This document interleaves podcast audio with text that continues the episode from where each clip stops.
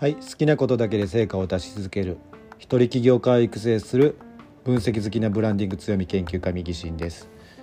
今日お話しする、えー、話はですね、え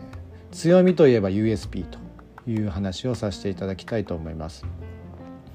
一般的に強みという時に、えー、USP ということがあるかなと思います。USP ってご存じない方もいらっしゃるのでえー、かと思いますので、えー、お伝えするとユニークセリングプロポジションというのが USP というふうに、えー、言われるものになります。これは強みを表す、えー、マーケティング用語なんですけれども商品やサービスが持っている独自の強みを表す言葉というふうに言われています。その自社が持つ独自の強みというふうに言い換えられるものかなとは思うんですが、えー、この USP の場合はですね単なる強みとかそういったものだけではなくてその顧客に対して自社だけが、まあ、約束できるような利益という意味合いでのものになるというところがまああのググると出てくるかなというふうに思います。でこの USP っていうのはですねえっ、ー、とまあ何て言うんですかね。その自社の持っている強みの部分ですけれどもそのえー、例えば強みで言うとその製品製品のまあ何て言うんですか性能として強みがどういうところにある。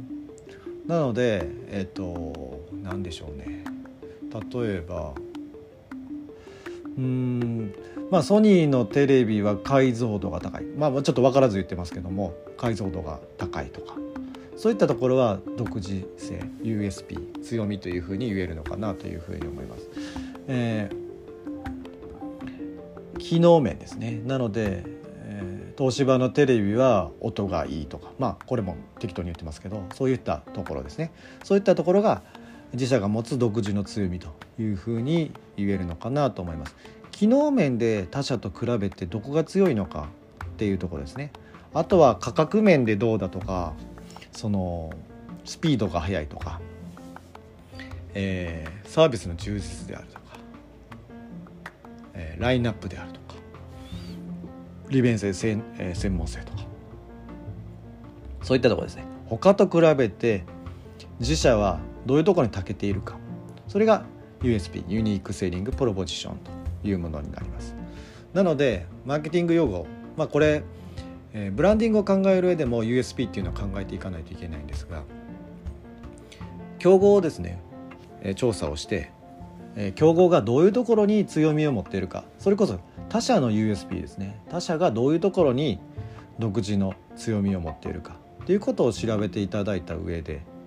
自分たちはその他社と比べてどこが強みとして、表現できるか言えるかっていうことを知っていくということが大事になってくるのかなというふうに思います。まずはこの USP っていうところですねそういったところを知るっていうのも大事なことになってくるかなというふうに思いますなのでその他社と比べたりとかしない限りはその自社の強みっていうものはわからないので自分たちが勝手にですねここは強みですというふうに言ったところで他社と比較しないと強みと言えるかっていうのはわからない。っていうところだと思います。価格が一番安いですよというふうに言ってもですねそれは一番安いというのは比較してるからこそ安いっていうふうに言えるんだと思うんですね。なのでまあそういったところも、えー、競合を比較するということで分かってくるかと思いますし品質の良さっていうところも、えー、他社と比較するからこそ分かるところなのかなというふうに思いますなので自社分析この USP を考える上では自社分析とか競合分析とかその市場分析という 3C 分析と言われるですね分析も必要になってくるというふうに思います。なのでカンパニー自社ですね、えー、競合コンペティターですね。で、えー、市場はカスタマーと。この 3C をですね。頭文字の C を取って 3C 分析というふうに言いますけれどもそういった分析をして初めてその自社の強み USP っていうのは分かっていくのかなというふうに思います。なので、まあ、そこが、えー、他社と比べてユニークであるということが必要になってまあ、ユニークセリングプロポジションというぐらいですのでユニークであるまあ、個性的であるということが必要になってくるかなというふうに思います。えー、まあ一番一番じゃないですけどよく言われるのはそのピザとかの配達とかでもね、あのー、最初にやった、まあ、どこか忘れました。ドミノピザでしたっけ、あのー、30分以内にお届けできなかったら無料ですみたいなこと昔やってました、あのー、事故があったりとかして、えー、危ないということで割引とかっていうふうになったりとか、まあ、やらなくなったりっていうのはありましたけどもそういうふうな独自性ですね。他とは違うスピードを売りにしてスピードその約束をしてそれが守れなかったらタダにします安くしますっていうのは売りですよね。他と違い。USP っていうふうに言われるのかなというふうに思いますしその美容美容院じゃないですね。カットのあのキュービーハウス、えー、あの存在っていうのは短時間で、え低価格でやれますっていう独自性ですね。USP を出してやってるものかなというふうに思います。え他社と比較しても安価でスピードも速く待ち時間も少ないっていうところですね、えそういったところは売りにしてる。